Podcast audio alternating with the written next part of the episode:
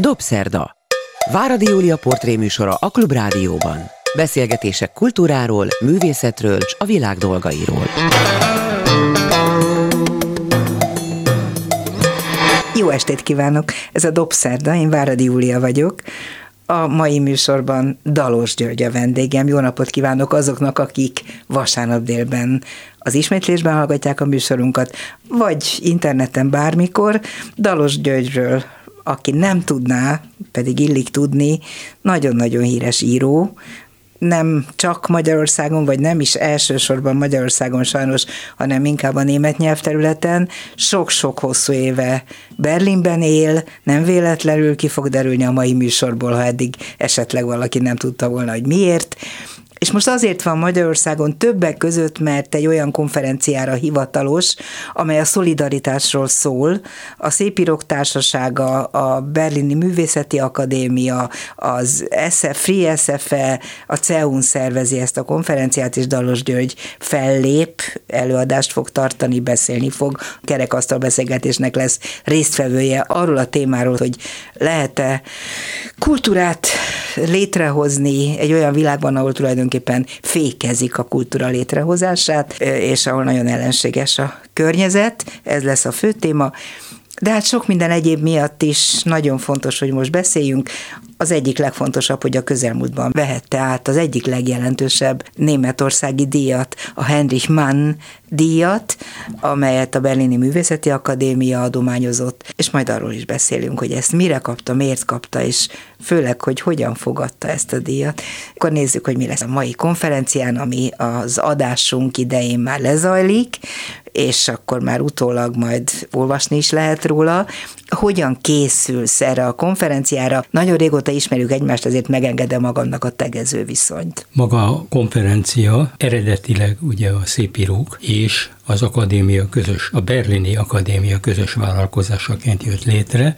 A szépírók joggal vélelmezik, hogy az utóbbi időben velük kapcsolatban gyakorolt költségvetési politika valójában nem annyira költségvetés, mint inkább politika. Tehát a létezésükhöz szükséges eszközöknek a radikális és brutális csökkentése valamilyen mértékben része annak az általános kultúrpolitikának, amely hát, hogy mondjam, nem kedvez ennek a liberálisként elkönyvelt íróközösségnek, Tudni kell, hogy ez a közösség a 2000-es évek elején vált le az akkor még egységes Magyar Írószövetségről. Az Írószövetség ugye az 45 óta létrejött, kicsit szovjet mintára megalkotott szövetség, amelynek eredetileg jelentős jogosítványai voltak, lapot adott ki, tulajdonképpen nem nagyon lehetett publikálni az 50-es, 60-as években író szövetségi tagság nélkül. könyvet.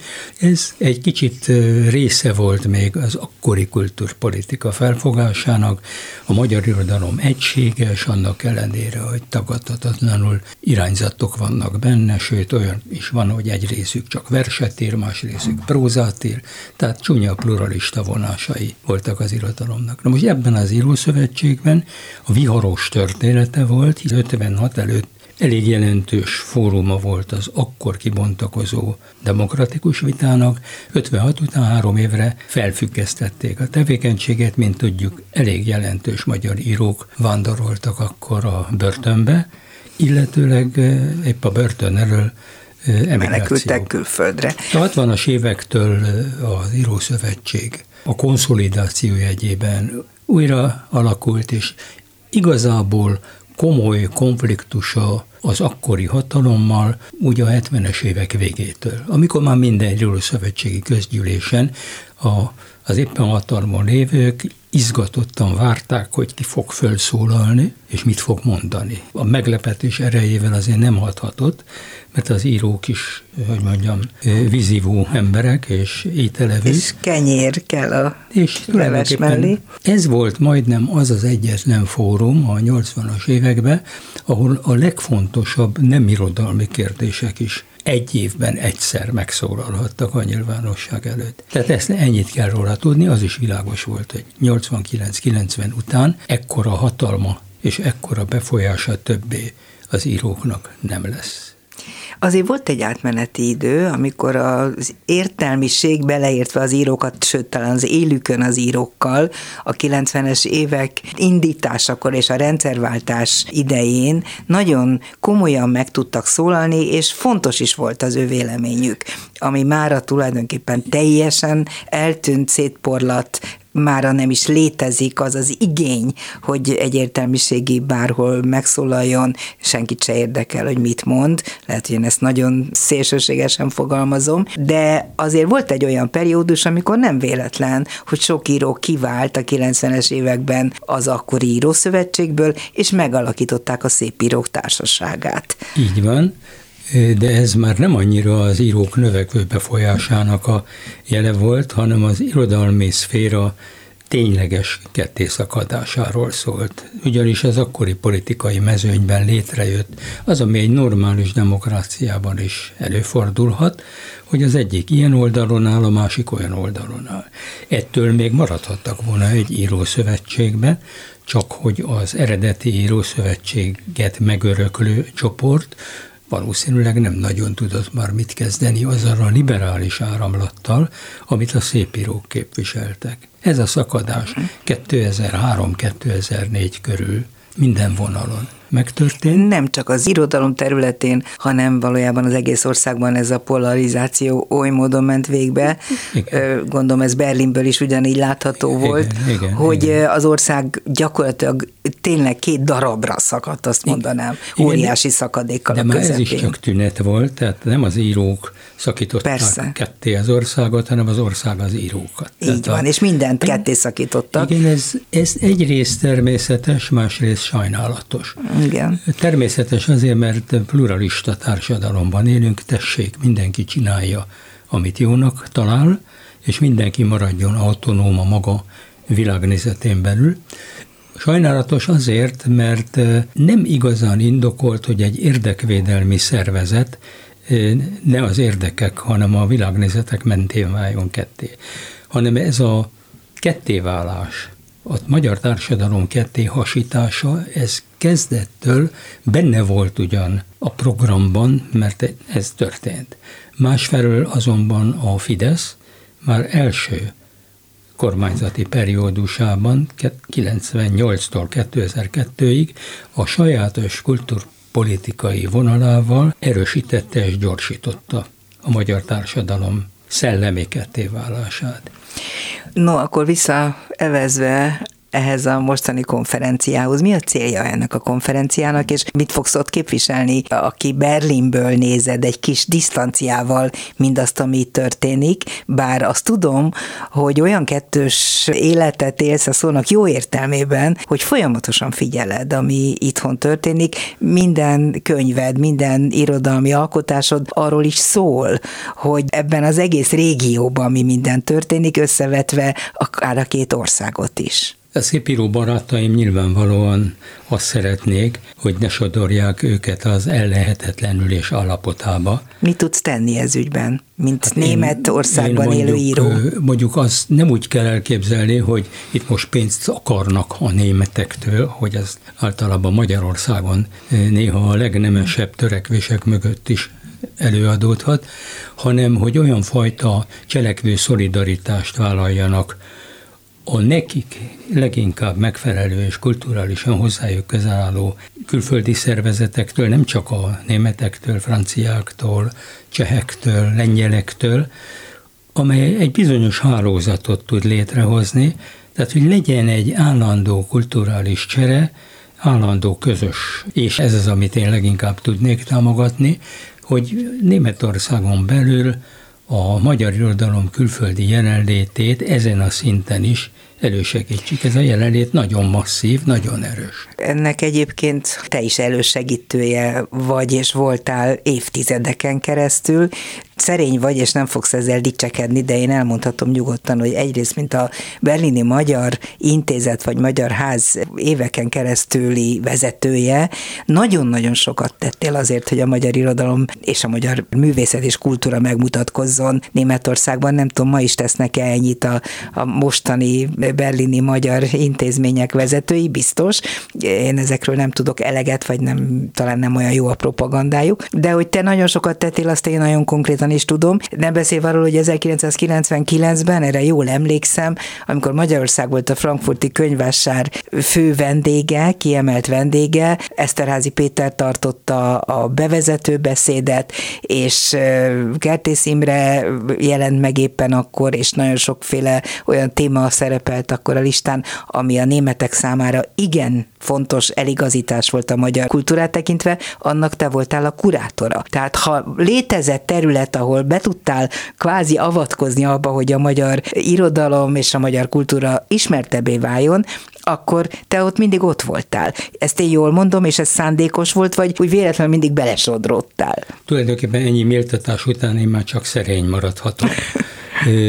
Én még mindig úgy érzem, hogy ami mostanában megjelenik Németországban magyar irodalom, az valamilyen módon beletartozik még ebbe a hallatlan föllendülésbe a 90-es évek, 80-as, 90-es évek magyar irodalmi jelenlétébe. De ez ma már nem így van, ugye? Ma már azért hát, csökken ennek a jelentősége. Jó, megváltozott a teljes kulturális térkép. Megváltozott mindenek előtt a könyvek helyzete. Ennek ellenére azt kell mondanom, hogy igen, Gelléri Andor Endrének két könyve jelent meg az elmúlt tíz évben német kiadónál, hogy megjelent Szent Kuti könyve, és hogy most éppen megjelent. A klasszikusokat és újra kiadják ezek szerint? Nem, most először adják ki. Tehát először Geléri, adják ki Geléri, Szent Kuti a Miklós. És a Szent Kuti is, és művé? néhány hónappal ezelőtt Tankó Timea kiváló fordításában Móricz Zsigmondtól a boldog ember. Na most, Tehát most régebbi irodalom játszik jön, ezek most, szerint? Most bejön, bejön a klasszikus termés. Tehát és a maiak? A Frankfurt idején rengeteg kortárs szerző volt, de hát igen, a főnyertese a 99-es Frankfurtnak Márai. Igen. Márai Sándor volt, aki 200 ezeres példányszámban jelent meg. Én úgy gondolom, hogy nem szabad ezt a mai mércét alkalmazni, mert ma már az is nagy dolog a Németországban 5-8 ezer példányban el kell egy könyv. Mm, ott is, ott mert is, Magyarországon ugyanez a helyzet, és hogy ott, és sőt, ott azért még, példány. Ott azért még van könyvkiadás, meg vannak az intézmények, de hát bizony derékba törte egy kicsit az, az írott irodalmat, az új média főleg, és talán az olvasási szokások elég radikális megváltozása mielőtt elkezdtünk volna beszélgetni a stúdióban, Konrád György került szóba közöttünk, mindkettőnk régi jó barátja, és akiről azt tudtuk megállapítani, hogy méretetlen módon hiányzik. Azért hozom most is szóba, mert hogy a konferencia egyik témája is Konrád György lesz, akire a Berlini Művészeti Akadémia méltán emlékszik, hiszen hosszú éveken keresztül ő volt az akadémia elnöke.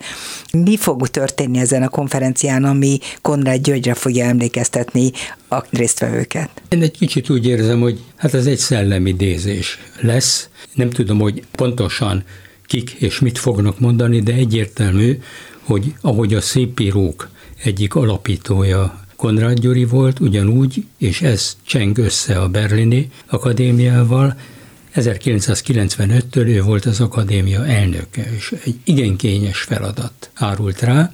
Az NDK megszűnése után a német újraegyesítés során az is egyértelművé vált, hogy hát mindenből kettő volt. Nem csak a berlini föld alattiból volt keleti és nyugati, nem csak patyolat volt keleten és És nem csak az országból volt kettő, két csak Németország. kettő volt, és így az akadémiából is. Uh-huh. Az akadémiához hasonló szervezet Magyarországon nem volt a hagyomány része.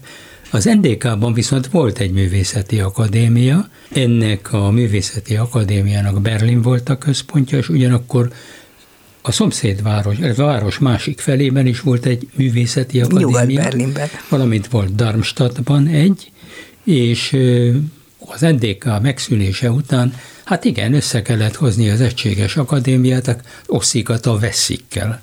És ezeknek közös nyelvet kellett találni, és a Konrád nagy érdeme, hogy ő volt az, aki mindkét felet nyugtatta, hogy nem lesz itt semmi baj, az Egyesülésből, és tulajdonképpen egy ilyen akadémiák újraegyesítését. Nem hajtotta végre, mert az egyesítés formálisan megtörtént, de kit veszünk föl, kit nem veszünk föl, ki maradjon benne, ki nem maradjon benne.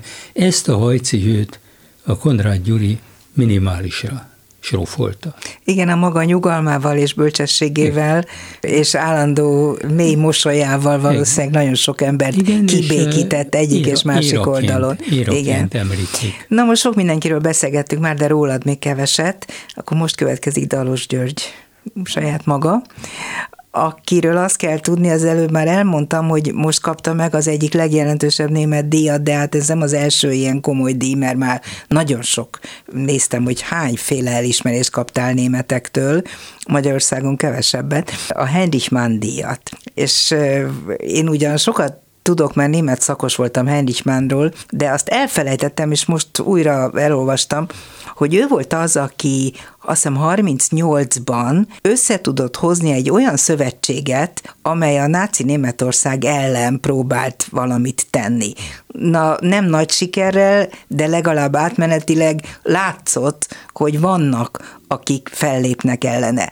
Na hát ennek a Heinrich Mannnak a neve fémjelzi a díjadat. Mit gondolsz erről a díjról? Miért kaptad? Mit mondtak, amikor átadták, és te mit mondtál? Annyit helyesbítenék, hogy 36-ban Ó, bocsánat. jött létre Párizsban az emigráns német Akkor rosszul kulturális személyiségeknél a német népfront. Ez, ez a Heinrich Mannnak a... Ezt ő egy, alapította? Ezt ő alapította, uh-huh. és egy sikerült egy olyan listát, náci ellenes listát összeállítani, ahol együtt volt Walter Ulbricht és Willy Brandt. Uh-huh. Mind a ketten emigráns. Akkor ő is egy kicsit ilyen kondrádos lehetett ez Igen, a, ellentétben most... a testvérével, Thomas Mannnal, aki abszolút apolitikusként Igen, hát, ismert az utókor számára. A Heinrich Mann, hát bizonyos értelemben antipódus a, a nagy nevű öccsének, a Thomasnak, egy kicsit beárnyékolta őt, hogy ennek a Nobel-díjnak az árnyékában volt már akkor, amikor a főműveit megírta, tehát az alatvalót,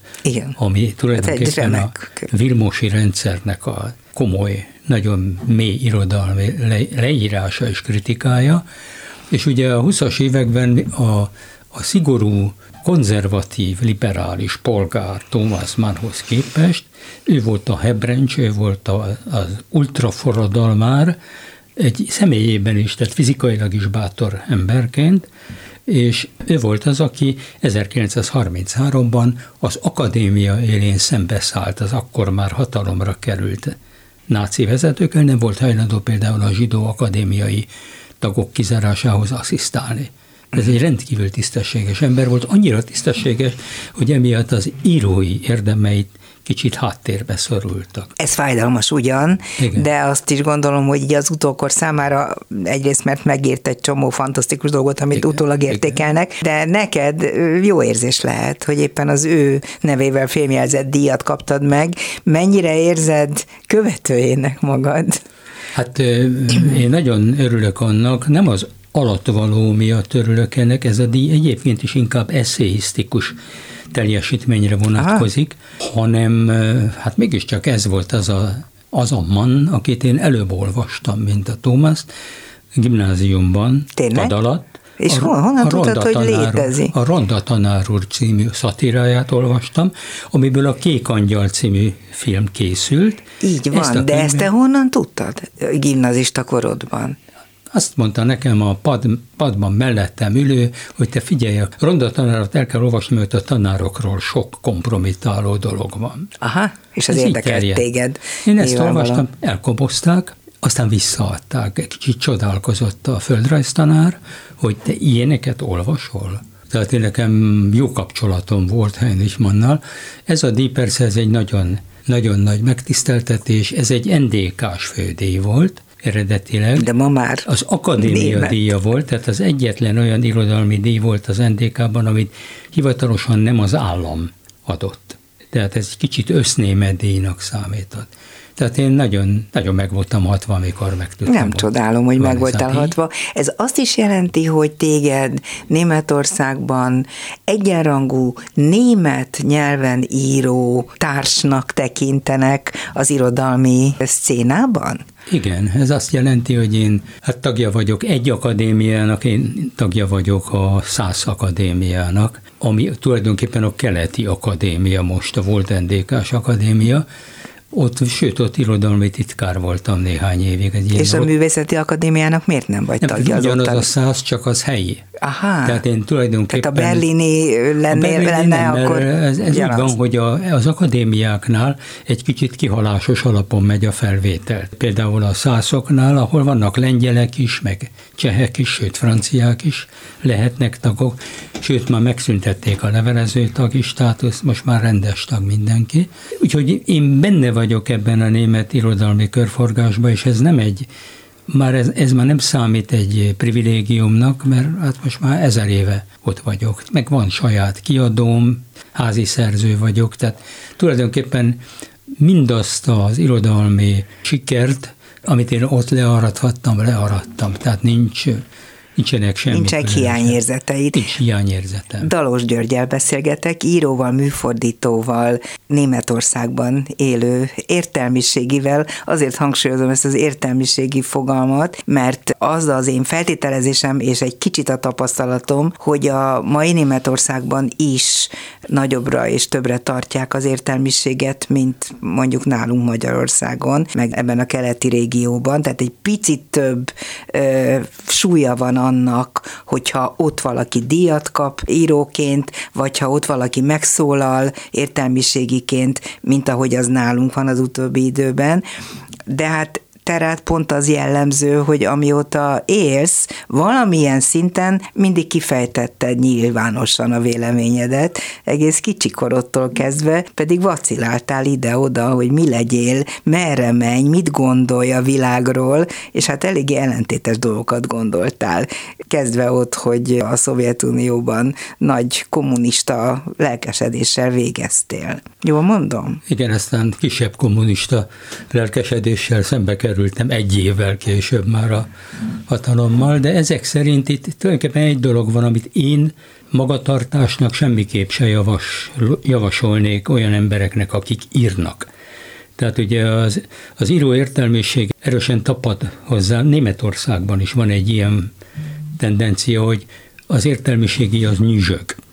Na most én meg úgy gondolom, hogy az értelmiségi igazából nem nyüzsög hanem otthon ül és ír, és úgy műzsök, hogy kiadja könyveit. Azonban Kelet-Közép-Európában ezt a szerepet nem volt könnyű játszani, és én tulajdonképpen lehet, hogy sose politizáltam volna, ha nem egy politikailag állandóan éles mezőnyben különböző világnézetek, karrierelképzelések között ingadoztam volna, lehet, hogy az alaptermészetem nem lett volna a politika. A politika benne volt a dolgokban. De az írás az benne volt kezdettől fogva? Tehát Igen. amikor gyerek otthonban kényszerültél árvaházba, mert hogy édesanyád beteg volt, apád meghalt, tehát amikor teljesen magadra hagyott kisgyerekként árvaházban nevelkedtél, azt hiszem az Andrási úton? Gorkifasorban. Gorkifasorban, igen. Mert a, több, több gyerek aki ott. erről többet akar tudni, az olvassa el a Körülmetélés igen, című könyvet hozzám meg. nagyon közel álló írásodat. Igen, de a, igen, tulajdonképpen közéleti volt az indítatásom, mert az első versemet azt az angol-magyar meccs inspirálta. 53 53. november 25-én, amikor a Wembley stadionban legyőztük az angol válogatottat. Na ez volt az első esemény, ami a futball volt a múzsám. De akkor épp még az árvaházban Az árvaházban, ott a néprádió mellett ültünk, kushattunk, és ugyanígy néprádió mellett hallgattam aztán 54-ben a magyar válogatott fantasztikus szereplését a Berni világbajnokságon. Ez nem azt jelenti, hogy én rendesen tudtam volna labdába rúgni, de futballdrukkernek már elmentem. Sőt, mindenki... beszámolót is tudtál erről írni, Igen. és az volt valószínűleg az indító löket, nem? Hogy Igen, a tragédia legyél. volt az indító löket, a 3-2, amikor meg kikaptunk a nyugatnémetektől, amit én emlékszem, hogy az árvaház gyászolt, mert eh, hát ez borzasztó dolog, hogy elvesztettük ezt a világtörténelmi szerepünket, és én azt hiszem, hogy ebben annyi politikum volt, amit mi akkor talán nem sejtettünk, hogy a, hogy a magyar futball katasztrófája az olyan hangulatrontó volt a társadalomban, hogy ez a pártvezetés is kénytelen volt vele számolni. Itt az emberek csalódtak egy valamiben, amiben még egyáltalán hittek elterette kisfiúként azért nyilván nem jöhettél rá, Igen, valamit éreztél, nem, de nem, pontosan nem. nem tudtad, hogy mi történik a háttérben. Viszont egyre inkább rájöttél arra, hogy, hogy mi zajlik körülötted. A Szovjetunióban még mit gondoltál, hogy mi leszel, vagy merre felé indulsz? Mert ott német szakos voltál, ugye? Jó tudom, a Lomonoszovon. Német történelem szakos. Történelem. A Szovjetunió az, hogy mondjam, az a világ volt. Tehát én kikerültem a Terézvárosból a Lenin egyekre és egy, ez egy óriási történet volt, tele kisebb-nagyobb csalódásokkal, de nem egy, nem egy hatalmas csalódás. Ellopták a ruháidat, azt hát, olvastam. Nem, ellopták a ruhámat, de ez nem azt hogy egyáltalán, hogy ez a társadalom először sikerült valami olyasmit megélnem, hogy a propagandát, amit naponta olvastam, fogyasztottam és hittem. Persze. Szembe került azzal az empirikus napi tapasztalattal, hogy mi van a közértben, mi van az éttermekben. Amit a Pravdában olvashattál, hogy nem tudom, a szovjet csokoládé a világ legjobb csokoládé, és Igen. amikor véletlenül hozzájutottál a svájci csokoládéhoz, akkor rájöttél, hogy ez hazugság. Nem, a szovjet csokoládé utánozta néha a svájci csokoládét, ezt a porózustat, amit 56 novemberében kaptunk svájci iskoláktól. Uh-huh. A csokoládéval nem volt baj. Nem a azzal baj volt a baj. Az volt, amit az ember mégiscsak látott, hogy ez a akkor még ugye 20 évvel sem telt még, 20 év se telt el még a háború után, hogy ez egy borzasztóan tönkrement, szenvedő társadalom, amely még nem dolgozta föl a saját traumáit, és ez látszik. És látszik, hogy szegények, látszik, hogy nagyon nehezen élnek az emberek, miközben a fanfár azt harsogta, hogy a világ legmagasabb életszínvonala csak azt magyarázd el, hogy ebből az odaadó lelkesedésből, amit korábban átéltél a Szovjetunió iránt, hogy ebből hogy vágt át egy olyanba, ami egyáltalán nem magyarázható. Sok társadat is jól ismerem, vagy ismertem, sajnos már nem mindenki él közülük, akik veled együtt maoisták lettek. Mm. Tehát akik elkezdtek rajongani a Szovjetunió helyett a kínai társadalomért. Ezt magyarázd el. Hát ez valószínűleg arról volt szó, hogy olyan erős volt a, a belső kritikám a szovjet viszonyokkal szemben, nyilvánvalóan túlzó volt ez a kritika, hiszen sokkal jobb nem lehetett volna a Szovjetunió, és a 60-as, 70-es évek hát egyetlen békés évtizede volt a Szovjetuniónak. Utána már elkezdték. Pont a, amikor te oda jártál. Körülbelül akkor. Viszonylag békés időszak volt. Valószínű, hogy a barátaimmal együtt mi a, még annyira az utópia, a kommunista utópia bűvkörében éltünk, hogy nem akartuk elveszíteni a, hogy mondjam, a, az üdvözülést. Tehát az illúzióitokat? És akkor kerestünk egy olyan, ami nem nagyon lehetett eh, ellenőrizni, szóval Kína messzebb volt. És akkor egy idő volt, né, volt néhány ilyen év, amikor ilyen forradalmi frázisok uralták el a lelkünket, és komolyan vettük magunkat, de ez még semmi, de minket is komolyan vettek. Tehát, a hatóságok. A hatóságok. Most ez az összeesküvés romantika, hát ez elég a Martinovicsot példának felhozni. Végig, végigolvasni. Ez összeesküvő romantika persze aztán úgy végződött, ahogy végződhetett, lecsaptak ránk, Hát volt, akit börtönbe csuktak, volt, akit felfüggesztettek, hát egyetemről volt, mindenkit kirúgtak. A Por Gyurit azt rendesen két év, hat hónapra ítélték. Én megúsztam, mert csak hét hónap felfüggesztettet kaptam, tehát én virgonc voltam hozzá. Hmm. Haraszti Miklós is megkaptam. Haraszti nem volt ebbe a csoportba, ő ezen fellelkesülve kezdett, Igen? kezdett ellenzéki. Úgy emlékeztem, nem, hogy ő nem is volt, volt, mert nem, voltak, volt. nem tudtak összejönni Pór Gyurival, Harasztit ez mentette meg akkor a balhétól. Én Révai Gáborra emlékszem. Révai Gábor, igen. Abszolút, Gáti abszolút, Tiborra. Gáti Tibor, Révai Gábor, Gáspár Jutka. Persze, hát ezek csupa fiatal, csupa fiatal ember volt. Lelkes filozófus hallgatók, vagy tele, bölcsész hallgatók minden esetre. Tele volt tetvágyjal, mindegyik a társadalmat akarta megjavítani, És ez, ez aztán ehhez a perhez vezetett, ami egy igen jelentős állomása volt mindannyiunknak. De neked véglegesen elvágta a jövődet Magyarországon. Nem, hát nekem egy dolog történt, ott én, egy, én a rendszer által kifejezetten támogatott szerző voltam. Én fiatalon Korábban. publikáltam könyvet, 20 éves koromban írószövetségi tag lettem, penklub tag, mindent megkaptam. Tehát én tulajdonképpen semmi okom,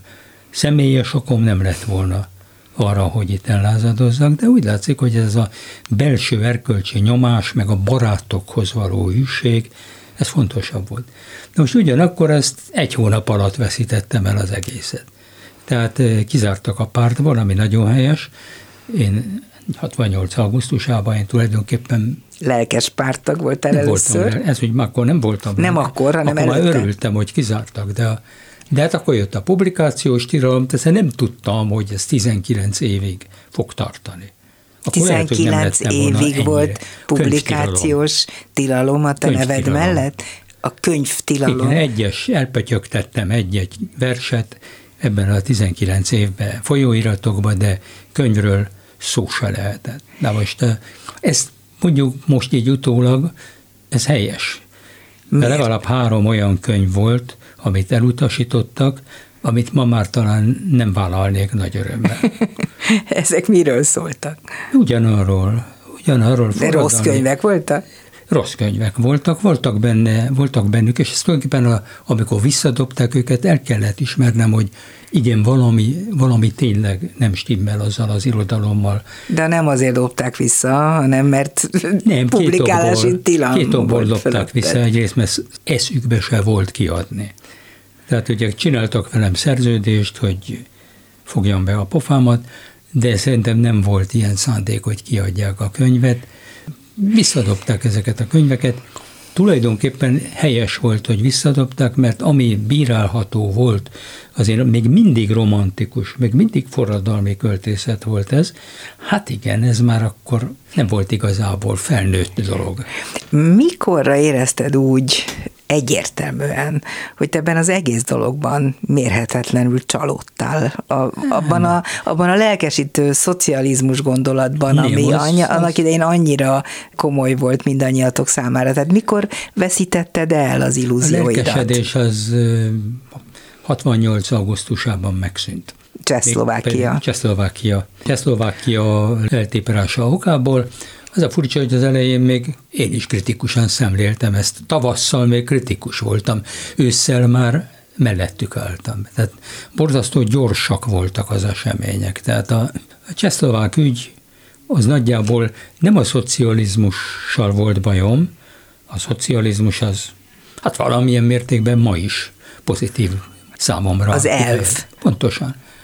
A kommunizmus az egy bonyolultabb történet, az kétségkívül kénytelen voltam levetközni a 70-es évek első felében.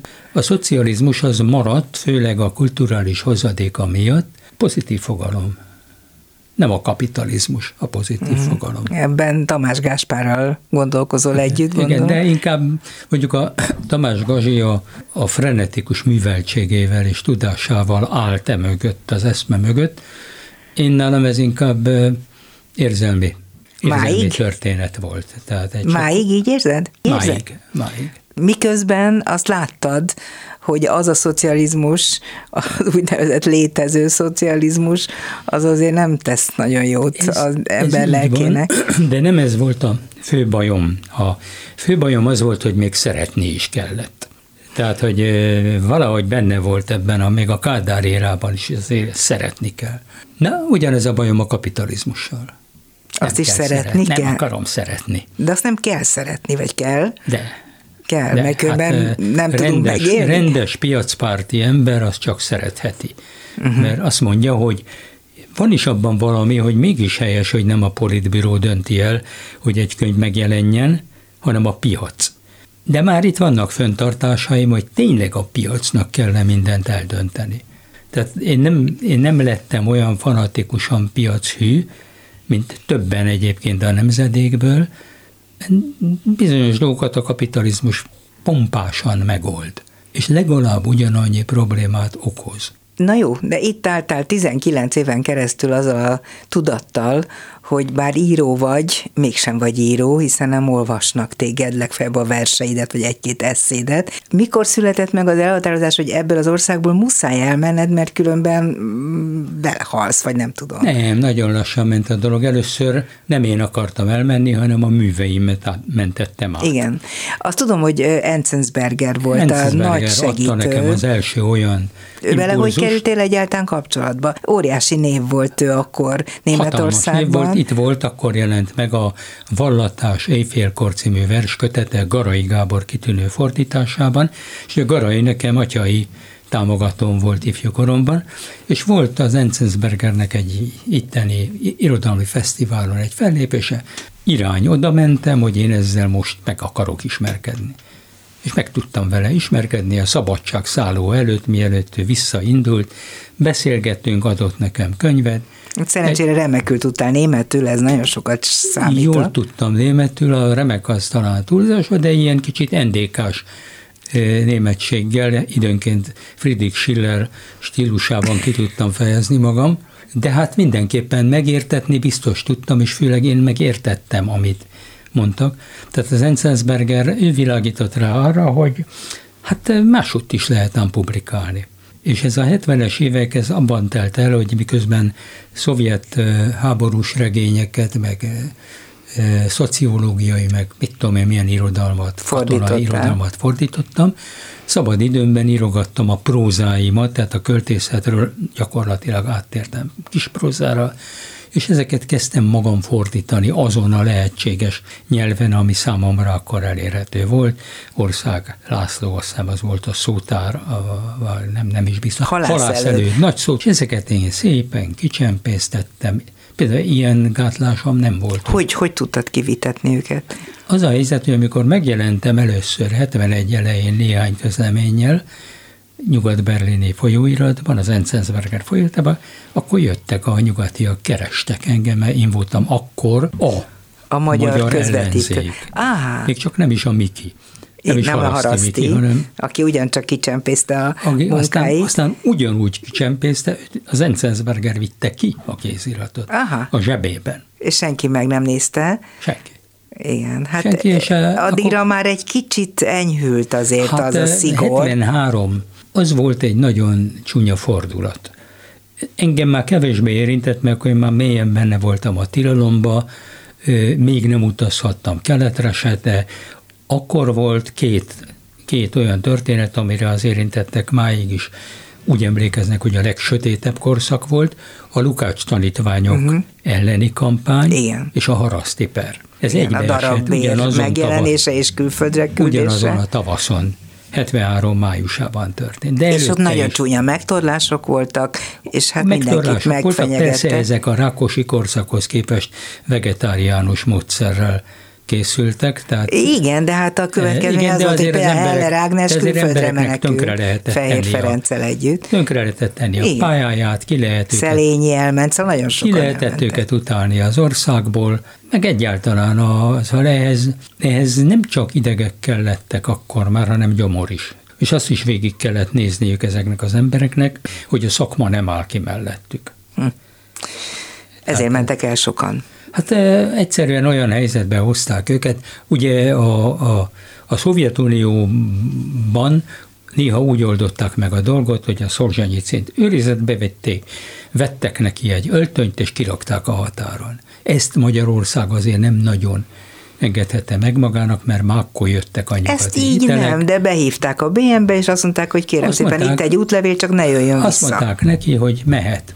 Ez már egy kicsit a szovjet elvárásnak is megfelelt, hogy olcsón megszabadulni. Igen. De ezt nem csinálták gyakran, mert azért nagyon sokan szerettek volna elmenni. Tehát ez az NDK-ban csinált ez aztán Pont azokkal csinálták, akik nem szerettek volna elmenni. Igen, és akkor az ment, hogy a, igen, a Szelényi azt mondta, hogy neki ebből elege van. Így van. Kész. De nem azért, mert ő például Szelényi soha nem akarta megdönteni a rendszert, nem volt, ő írni akart, a véleményét akart Kutatásokat mondani. akart folytatni, Igen. szociológiai kutatásokat. Igen, de például az, hogy belőle ekkora ellenséget csináltak, az azért mutatja, hogy elég korlátolt volt az akkori hatalom. Tehát nem értették. A Konrádnál értem, mert a Konrád az egy sokkal kritikusabb, sokkal élesebb, élesebb tollú ember volt, ők egy kicsit nem annyira, szerintem meg, megijedtek ettől is, megijedtek az oroszoktól is, tehát a szovjet nyomástól. De Konrádot is sikerült kiebrudalni egy időre, aztán később persze, visszatért. Persze, de Konrád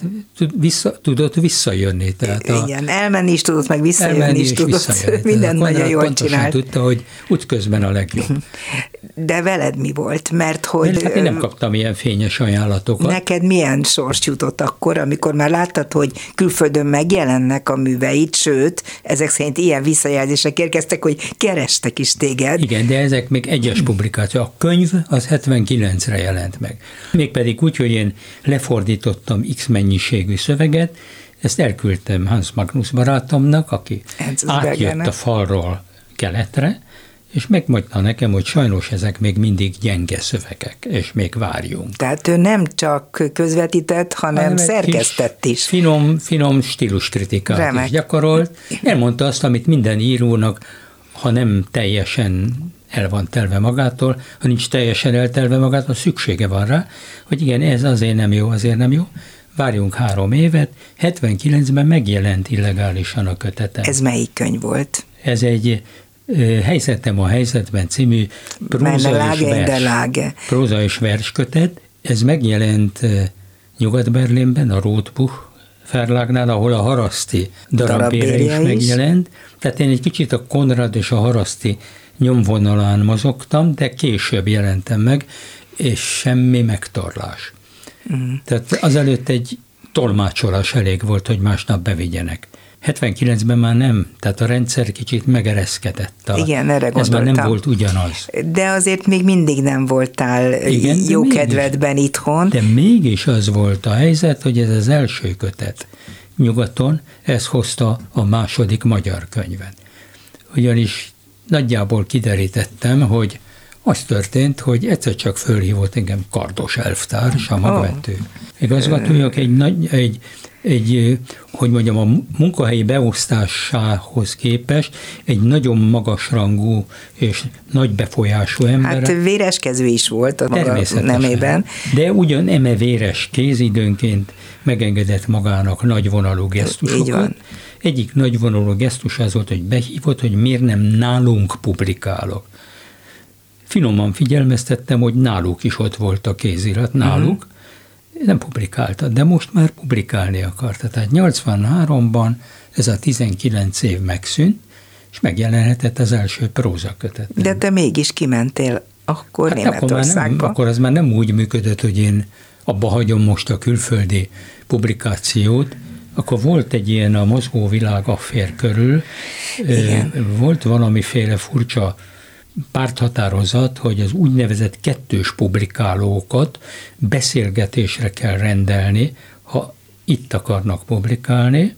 Döntsék kell, el. De most ez nem egészen így, mert én, én nem nagyon jelentkeztem már akkor a magyar. Akkor most én hol? Mondom, mindenütt. Ahol hozzák a könyvemet, ott publikálok. Leadtam a kéziratot, mondták, hogy akkor az a helyzet, hogy ők hoznák, de Tóth Dezső nem akarja. Uh-huh akkori miniszter, Dezső, miniszter kulturális miniszter helyettes. Vörös Mardék kutató volt eredetileg. Tóth Dezső meg azt mondta, hogy neki nincs ebbe beleszólása, akarok-e kávét vagy konyakot. A konyakot szeretem. Na ez se 1970 volt már.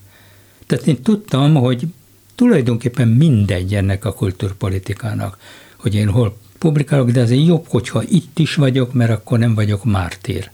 Akkor már kaptam időről időre útlevelet, hogy ha már kint vagyok, akkor ne panaszkodhassak itt a e, népi a demokráciára, hogy engem elnyomnak. Ez valóban bejött, mert tényleg az volt, hogy amikor első könyv, második könyv, mire kijutottam nyugatra egy komoly ösztöndíjjal, a Német Akadémiai Csereszolgálat ösztöndíjával, hát mit mond, nem, nem volt, nem volt panaszom, mert az én panaszom az volt, hogy nem publikál. Mm, de akkor már Tehát publikáltál. Ennyiben, ennyiben és a... mégis ott maradtál, mégis Berlint választottad. Igen, de ez már, ez már a folyamánya volt annak, hogy én, ahogy minden könyvvel bejebb kerültem a német kulturális közegbe, mm egyre nyilvánvalóbb volt számomra, hogy én több szovjet könyvet nem akarok fordítani. Értem. Ami fontos még, hogy te voltál az, aki, hogy mondjam, a külföldi ügynöke volt a magyar demokratikus ellenzéknek. Lehet ezt így mondani? A 80-as években persze, amikor kint voltam,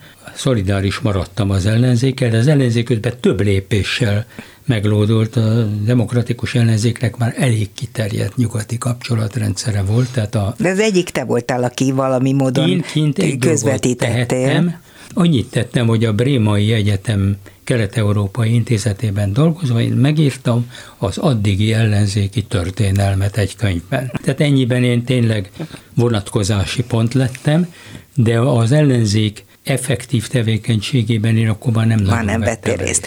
És akkor eljutva megint a jelenhez, nem olyan régen jelent meg a Három Berlin című köteted, jól mondom a címét, Igen. amely tulajdonképpen egy önéletrajzi munka, és ami visszatekint, és megpróbálja feldolgozni azt az időszakot, ami a Berlin, Kelet-Berlin, Nyugat-Berlin, majd a kettő egyesülése révén az új világot jellemzi, persze saját szemszögből. Hogyan apostrofálnad ezt a könyvet? Olyan számomra, mint hogyha egy új coming out lett volna. Hát ez a könyv egyike a ritka eseteknek, amikor Magyarországon megbíznak engem egy könyvírásával nagy, nagyon nagy kitüntetés, a Pesti Szalon bízott meg egy olyan sorozatot akartak létrehozni, amely szubjektív úti könyvek. Meg is jelent az első, a Sárközinek a londoni úti könyve, a szem ez volt az első, és én lettem volna a Berlin, tehát a Berlint kellett megírnom, de hangsúlyozottan úgy, hogy az valami módon ne egy e, ilyen bédekker legyen, meg lehessen belőle tudni azt, ami a három különböző Berlin, kelet, nyugat és az Egyesült belőle fontos volt, de legyen ennek egy fonala. Na most én arra gondoltam, hogy ez magát adja, hogy úgy csoportosítani az erre alkalmas élettényeket, hogy ez a három város jöjjön ki belőle. Ez volt a megbízás, ennek tettem eleget, közben átkerült a kézirat a napvilághoz, és ott jelent meg, és most, hogy mondjam, élvezem a dicsőséget. Németül is megjelent? Nem. Megfog? Németül megjelent egy önéletrajzi, németül írott önéletrajzi könyvem, amiben ez az aspektus is megvan, de ott nem Berlin játsza a főszerepet, hiszen az életemnek mondjuk a nagyobbik fele az Budapest, és ezen kívül volt egy rövid Bécsi periódus, tehát Bécsről is írhattam volna egy ilyen úti könyvet, de ez a Berlin engem mindig jobban foglalkoztatott.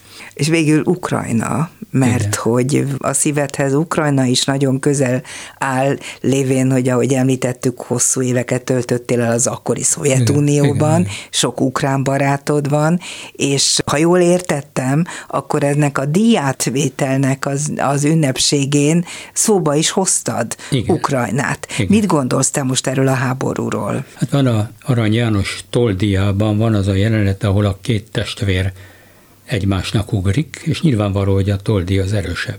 És az anyjáról, az anya érzéseiről azt írja Arany, hogy testével takarja Györgyöt és úgy védi, pedig nem is Györgyöt, hanem Miklóst félti. Na, én vagyok így. Uh-huh. Oroszországot féltem. Igen? Putyintól. Nem csodálom. Putyin diktatúrájától, ettől a szoldateszkától, ettől az oligarha bagástól. Elítélem természetesen az agressziót, és az ukrán szenvedőkkel abszolút egy húron pendülök, de számomra ez egy orosz tragédia is. Ebbe Oroszország fog tönkre menni. Akár győz, akár nem győz. És ennek nem lesz vége valószínűleg egy hamar, nem csak hogy a háborúnak, mert ha a háborúnak vége igen, is lesz. Igen, Azt igen. mondtad, nem, hogy olvastam, hogy a gyűlölet, a gyűlölet megmarad. meg volt, tehát már diákkoromban érzékeltem ezt az ukrán-orosz igen gyűlölet. Persze, hát a, az ukránok a Hruscsovot szitták azért, mert ukrán származású volt. De ez egy borzasztó, mert a, ezek sziámi ikrek. Ezeket nem lehet rendesen ketté választani. Hát azért a legnagyobb orosz író a Gogol ukrán, akkor az Oschenko Kievbe, a Bulgakov Kievben. Ezeket tényleg nem lehet leválasztani kulturálisan ezt a két országot. De most az, hogy természetesen itt arról lehetett szó, hogy a, az orosz hatalom nem érzi magát addig jól, amíg legalábbis az egykori Szovjetunió bizonyos területei fölött az ellenőrzés nem szerzi vissza. Ez egy geopolitikai felfogás. Vagyis lenne. hagyni kéne, hogy visszaszerezze nem, szerintem? Nem, mencs. Hát én csak magyarázom azt, én nem uh-huh. egyetértek ezzel, csak magyarázom. Azért érdekes ez, mert ez a lakosságban is benne van. Tehát, hogy Oroszországnak szüksége van olyan övezetre, olyan kordonszaniterre, egészségügyi övezetre, ami leválasztja őt a világ többi részéről. És én úgy gondolom, hogy az orosz hagyománynak ez az egyik fele. A másik, hogy nem övezetre van szükség, hanem nyitásra. Most nyilván az a probléma, hogy tud-e nyitni Oroszország. És tud szerint? A, Hát ha Putyin nincs, talán akkor lehet. Hát a Putyinnal valószínűleg ez a dolog már nem, nem fog menni. De hogy itt még milyen forgatókönyvek lehetségesek, azt nem tudom. Egész valami más történik, mint eddig. Tehát a, a grúz háború, a csecsen háború úgy szólván úgy ment végbe, hogy a nyugatot nem is értekelte. Most érdekli, hát persze, stratégiai okokból is érdekli. Meg hát valóban az van, hogy erre e pillanatban nincs példa, hogy legázolunk egy szomszédországot, mert nem értünk egyet az ottani politikával. Igen.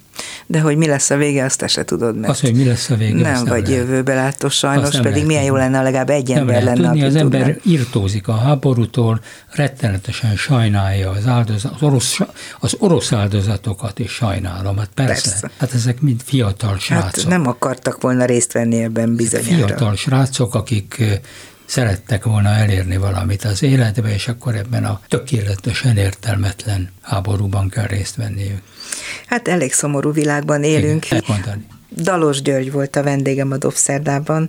Nagyon jó volt veled beszélgetni, jó. lenne még sok témánk, de már nincsen több időnk. Holó szét, jól, vág, jól, jól meg kell vágni. Ne félj, nem fogom jól megvágni, mert nagyon jókat mondtál. A mai műsorban Lantos Dániel, Csorba László, Pálinkás János, Mátyus László és Rózsahegyi Gábor segített nekem. Köszönöm szépen az ő segítségüket. A műsorunkat akkor is meghallgathatják, hogyha nincsen adásban, ugye interneten bármikor, és vasárnap délben 12-kor megismételjük a dobszerdát. A szerkesztő műsorvezető Váradi Júlia volt. Köszönöm a figyelmüket, viszont hallásra. Dobszerda. A világ dolgairól beszélgetett vendégével Váradi Júlia.